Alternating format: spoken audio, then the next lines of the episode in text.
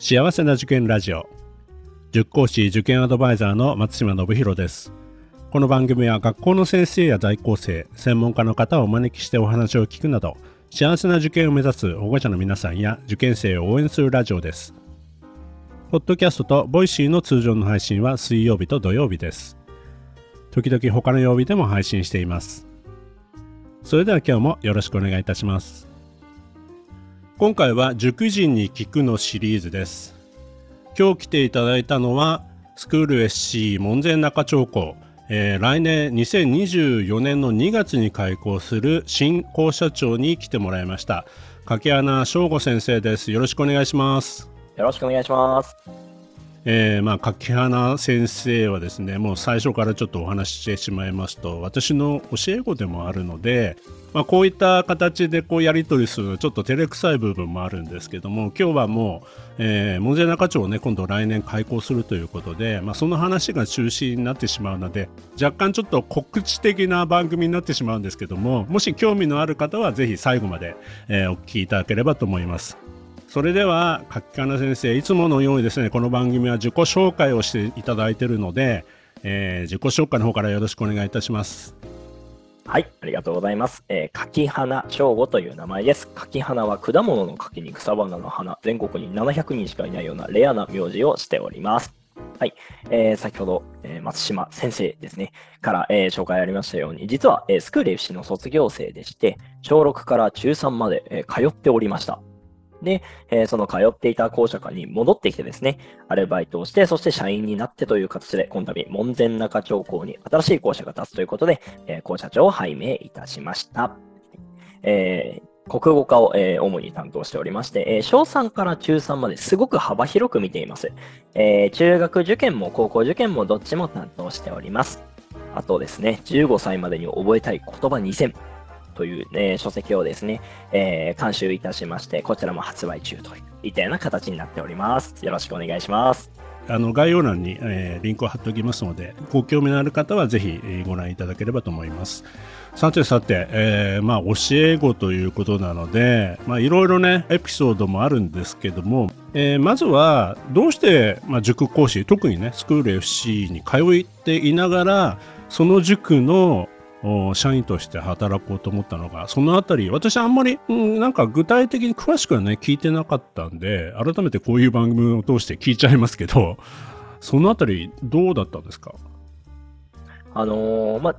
高校生を卒業して、まあ、あ高校卒業してアルバイト選ぶってなった時に、あのー、あまりですね、私はやりがいを自分が感じなかったものに対して、えー、ちゃんと向き合いきれないというですね、あの、欠点なのか長所なのかよくわからない、性質を持っていまして、なので、まあ、例えば、あの、単純な作業が得意とか、そういった方もいらっしゃると思うんですけれども、私はどちらかというとそれが苦手でして、自分が本当にやりたいなって思ったことしか、えー、なんか全力で投球できないっていうところがありまして、で、まあ、その中で、あの塾講師というのがあるよというふうには、え、聞いていたので、で、まあ、国語はすごい得意だったので、これを教えるっていうのはすごい楽しそうだなと思って、割と、えー、軽いきっかけでやってみようという感じで、ここの門を叩きまして。で、まあ、ここだったのもやっぱり卒業生で、ここの場にすごい愛着があったので、この FC という場所に愛着があるから、まあ、塾講師やるならここだよね。といったような形で、割と、あのー、そこまで絶対にここがいいとかいうわけでもなく、そう入ったんですけれども、まあ、やっていく中ですごいのめり込みまして、まあ、本当に楽しかったんですね。でもう、どうやったらこの子たちにあのこの文章を読ませることができるかって考えたりとか、あとどうやったらこの問題を子供にとって分かりやすく、あの、飽きずに聞いてもらえるかなとか、あとは国語の解き方っていうものを子供たちの中になんかどうでもいいものじゃなくて、うわぁそうやったら記述いい感じに作れるんだなっていうものをどう印象づけていくかとか、まあ、いろんな工夫のしがいがあったので、まあ、本当になんというか、やりがいの塊という仕事だなと思っていて、うん、ですので、まあ、本当にのめり込んでいって、もう、このままこれをなんか一生涯の仕事にしたいなというふうに思ったっていうのがきっかけですね。なるほどね。あのでもそれって学生時代、まあ他の就職時期になると、まあいろいろね会社訪問とかする、えー、まあ友達とかも出てきたと思うんですけど、いつのタイミングで本当に塾講師を自分の仕事にしようと思ったのですかね？いやもうなんというか他の仕事に就くというビジョンがなかったというよりは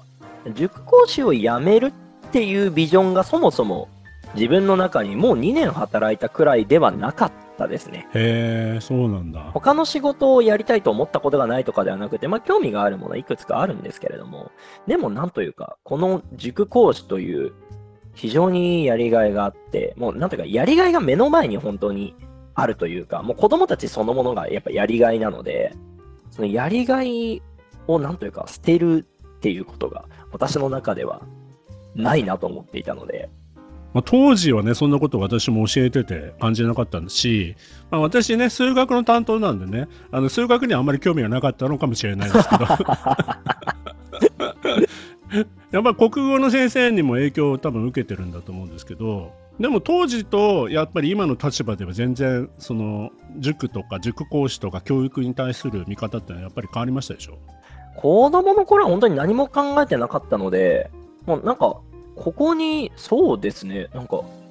塾としてちゃんと勉強しに来てるって印象があんまりなくって、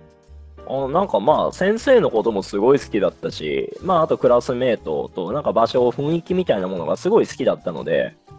なので、うん、そうですね、全くもって先生にその時になりたいとか、ああ、この時か、もう通ってる時から、ああ、もうこのいう先生になりたいなって思ってたとか、一切そういうことはないので。楽しそうでしたもんね。そうですね。あの、はい、楽しく、いろんな意味で楽しくやらせていただいておりました。ここで言えないね、はい、あの、楽しいエピソードとかあるんですけどね。そうですね、あんまり、まあ、良くないかなっていうエピソードが いっぱいありますね。いや、悪いことしてるわけでは決してね、ないんだけど。そうですね、あの、法は守ってたんですけれども、はい、ちょっと、はい、まあ、子供だからいたずらとかね、その程度ですけどね。でもまあ、ある意味、こういう場でそういう話もね、ちょっと、あの、できるっていうのも なんか懐かしくていいんですけど、ね、まあ、あんまりそういうところを掘り返してもしょうがないので、うん。でも、本当、じゃあそういう意味では、なんか転職に出会ったっていう感じがあるんじゃないかなって、今聞いてて思いましたね。はい、そうですね。もう本当に転職だと思います。はい。で、もう学生時代から、まだね、あの、影山先生、あの、若いんですけど、もう結構キャリア的には、それなりにあるし、まあ、そういう中で、まあ、いろんな生徒と出会ってきたと思うんですけど、まあ、心に残るというか印象的な事例とかあったらちょっと教えてください。はいまあ、やっぱりあのこのスクール FC の本当に強みって何かなって思った時にあの、まあ、幸せな受験を掲げていて、まあ、実績もしっかりと追ってるんだけれどもでもやっぱそれ以上に受験が幸せであることってすごい大事だよねと。いう言葉は私がやっぱアルバイト始めて、その時はなんというか、FC は幸せな受験を体現してる塾だからって思ってここに入ったわけじゃなかったんですけども、でもやっぱ入ってみると本当に幸せな受験が体現できてるんですよね。で、えー、まあ、その証明になるのがやっぱり教え子が戻ってきてくれるということで、まあ私もそうだったんですけども、実際ですね、もう本当に1週間平均すると1.5人くらい遊びに来るんですね。おお、すごいね、それは。そうなんですよ。周りの、えー、そのこ高校生やったり中学生だったりが、あの周りの、ね、受験した子たちに、今日あの受験した塾に遊びに行くんだって言うと、え、なんで塾になんて遊びに行くの？みんな言われるそうなんですよね。ただやっぱり、えー、彼らはここで幸せな受験を過ごしたので、もう本当にこの校舎が好きだし、この、まあ、いる先生たちが好きだし、ということで、すごい会いに来てくれるんですね。で、まあ、会いに来てくれて、さらには私のように今、アルバイトで、えー、卒業生が戻ってきてくれるっていう流れも作れているので、うん、そういったのがすごい嬉しいなって思うんですけども、まあ、中でも、やめ一番、そうですね、印象に残ってるなと思ったエピソードが、えー、一人の女の子の事例なんですけれども、で、えー、その子は本当にもう、ものすごく努力をする子だったんですね。まあ本当に大人顔負けのと言いますか、もう中3の1年間なんて、もうなんというか、これ以上努力しようないでしょっていうくらい、毎日 FC の自習室、自学室に来て勉強していたし、はい、家でもずっと努力をしていた子だったんですけれども、当日、やっぱり緊張があったのか、あの落ちてしまったんですね。不合格という形になってしまって。で、あのすごい、あの、校舎に報告に来た時に泣いてたんですね。で、まあ間違いなくそれは悔しいことだと思うんですけれども、私もすごい悔しかったんですけども、何か彼女にすごい伝えたいなというふうに思って、まあそのことをあの1対1で話をしたんですけれども、まあとにかくその受験勉強でその合格するっていうことに関しては、もう一つのあの切り、節目でしかないと思ってるんですよね。あの、とにかく受験勉強で得てほしいことって、努力しきることだと思うんですね。自分がこれに向かって頑張りたいっていうふうに価値を見出したものに向かって、とにかく努力をする。で、大人になってから重要なことって、むしろそっちだと思うんです。あの、受験で、社会で、まあ、歴史が何点取れた、理科で何点取れた、えー、数学の面積を求めることができた。こういったことって、変な話、あの、社会に出たら使わないんですよね。うん、実際私も、えー、松島先生からいろんな数学の解法を教わりましたが、まあ、掛け算割り算以外使わないんですよね。なので、もう本当にここの受験というものは、学校があのこれを出すよって言ってきたことに対して、もう努力をしきると。で、その努力の証明が、まあ、当日の点数だと思うんですね。で、もう彼女に関しては本当に努力しきれていて、もうこれ以上はなかったと思うんです。なので、不合格っていう結果ではあったけれども、でも、あなたは本当に努力しきれたと。で、合格することよりも、私はそっちの方が価値は絶対に高いと思ってるし、これだけ努力できるあなたは、もう絶対、どっかのタイミングで必ず成功するから、あのそこの自信は失わないでほしいんだということを伝えたんですね。なるほどね。うん、で、まあ当日はあの本当に泣きじゃ来るという感じだったので、まあそれがどこまで伝わってるかわからなかったんですけれども、あの、そこからですね、あの、周りのクラスメートたち、その子のクラスメートたちが、えー、受験を終わって入学するまでに何回か一緒に足を運んでくれる中で、その子だけはやっぱり足を運べなかったんですね。で、来てくれなくって、いやー、どうかな、なんかショック受けてないかな、大丈夫かなって思っていたんですけれども、あの、入学式当日、その子が制服で来てくれたんですね。で、お久しぶりって、お元気してたみたいな感じで話しかけたら、あの、いや、あの後も、あの、遊びに行きたかったんですと。で、あと、えー、高校入試ですね、後日、点数の開示があるので、その点数の報告も本当はしに行きたかったんですけれども、でもやっぱり直後は、やっぱり落ちてしまったっていうことの悔しさと、あとやっぱり、なんというか、先生たちに顔向けできないという気持ち、不甲斐ない、あんなにしてもらったのにっていう気持ちがあったので、なかなか来れなかったんですと。でも、あの、吹っ切れて、あの、入学式はすごい晴れ晴れとした気持ちで行けましたと。で、あと、まあ、先生があの努力することの本ことが、えー、できるっていうところの方が価値があることなんだと。努力できるあなたっていうのは本当に誇っていい、そういう人間性なんだよってことを伝えられたのがすごい嬉しくて、でそれで立ち直ることができたし、今はまた高校でもう一回いっぱい努力するぞっていうそういう気持ちでいられていますっていうふうに遊びに来てくれまして、で、まあ私はなんというか、キャラクター上結構、えー、軽快にというか、まああの冗談をね、たくさん多用しながら、はい、話をするんですけど、それを聞いたときはさすがにグッときちゃってですね、なんというか、冗談めかすとかそういったことはもう一切できず、いや、もう本当に、君は大丈夫だよと。絶対にあなたは、もう、どこでもこっから先信頼されるし、いろんなところで輝いていけるから、いや、いい高校3年間を、高校生活の3年間を送ってね、と。いうようなことを伝えて、で、今、その子は高3になりましてですね、え今でもちょこちょこ FC の実習室を使っています。うん、いや、大学受験。でも、あの、彼女は努力をすごいやっぱりしているし、まあ、これでまた受かる受からないがあったとしても、あのー、やっぱり努力できるっていう彼女はですね、絶対にいろんなところで信頼を勝ち得るし、成功していくなというふうに思っていて、このエピソードはなんというか、ああ、努力しきれるってことって本当大事だよなとか、うん。あとはやっぱり合格不合格も大事だけど、それ以上の価値を子供たちに伝えていくことって本当に大事だよなっていうことを痛感できるいい事例になったなと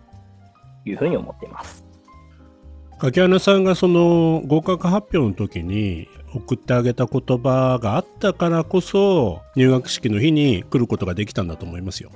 そうですね。まあそう彼女も言ってくれて、吹っ切れたっていうことを言ってくれたので。そういう言葉がなければ、やっぱりなかなかこう顔を出すタイミング難しかったと思うしね。あでも、影根先生がああ言ってくれたから言っても大丈夫かなっていうふうに思ったんじゃないかなと思いますね。そうですね。うん。でも彼女はすごく偉いですね。それでもなかなか顔出しにくいっていうのが現状かもしれないし、はい、それを思い切って、えー、来れたっていうことがすごい大きな成長にもなってるし、うん、これからまあいろんなね、あのー、まあ、壁とかね、試練とかもあると思うんですけど、まあ、あの、影山先生が言うように、まあ、努力し続ける、そういったものって才能だから、だから必ずどっかのタイミングで本当に勝負どころですごく成功するんじゃないかなっていう感じもしますね。はい。うん、私はもうそれを確信しているので、はい、絶対大丈夫だと思います。いやー、いい話だなって茶化してる、茶化してるわけじゃなくて、はい、まあ、本当にいい経験をしてるなというふうに思いますね。そうですね。とにかくもう受験ゴールじゃないっていうところ、もう本当に私たちの、なんていうか、理念を体験してくれてるような子で、うん、えー、自学できる子を育てる、はい、自分で努力するものだっていうところから、やっぱ幸せな受験っていうのも一つ、彼女にとっては悔しい結果ではあったと思うんですけれども、でもやっぱり努力しきれたっていう幸せな受験にはなったんですよね。そうだね。うん。もちろん不合格の言い訳にしてるわけじゃなくって、やっぱりあの合格だろうが不合格だろうが努力しきった、やりきったっていう受験を本当にどんな子にもそういう受験生活を送ってほしいなと思っているので、うん、もう彼女のような、あそこまで立派にはできなくっても、でも努力しきれたなって思えるような受験にできればっていうふうには思って日々授業はしています。そうですね。では、えー、最後に、これからね、開校する門前仲町校ですけど、いろんな経験をしてきた中でね、それを生かして、どんな校舎にしていきたいか、最後にメッセージをもらえますか？はい。まあもうとにかく、あのー、受験塾ではありますが、もう必ず温かさと明るさ、もうそこに関しては、もうこの校舎のカラーとして絶対に担保したいなというふうに思っています。やっぱりあの受験勉強を暗いもの、辛いものとされがちなんですけれども、でもやっぱりあの目標に向かって努力することって面白いし、先生のサポートが適切にあれば、あの努力しきる過程だって楽しめるし、うん、辛いことがある中でも、それでもまた頑張ろうって思えるような前向きな受験を送ることって必ずできると思っています。なので、もう後者のカラーとして明るさ、楽しさっていうもの、そして手厚さに関してはしっかり担保する中で、幸せな受験をもう全ての生徒に送ってもらうということ。それを門前仲町校の一つのモットーにしたいなというふうに思っています。あとは、この門前仲町のエリア、江東区エリアに対して、スクール AC はもうこの幸せな受験ということを体現していると。もう受験をするんだったら FC に行った方がいいね、と、門前仲町エリア皆さんに思ってもらえるような、そういった影響力のある校舎にしていきたいなというふうに思っています。はい、ありがとうございました。まあ、一緒に頑張りましょう。はい、頑張ります。ぜひね、あの、この話を聞いて、ちょっと体験させてみようかなと思われる方は、ぜひ、えー、スクール FC のホームページからお申し込みいただければと思います。よろしくお願いいたします。今回は、来年開校します門前仲町校の新校舎長、柿花翔吾先生に来てもらいました。柿花先生、ありがとうございました。ありがとうございました。この番組では保護者の方、受験生の皆さんからの質問や相談をお待ちしています。今日の話を聞いて良かったという方は、ぜひ登録、フォロー、いいねなどを押していただくと大変励みになります。それでは次回も幸せな受験ラジオでお会いしましょう。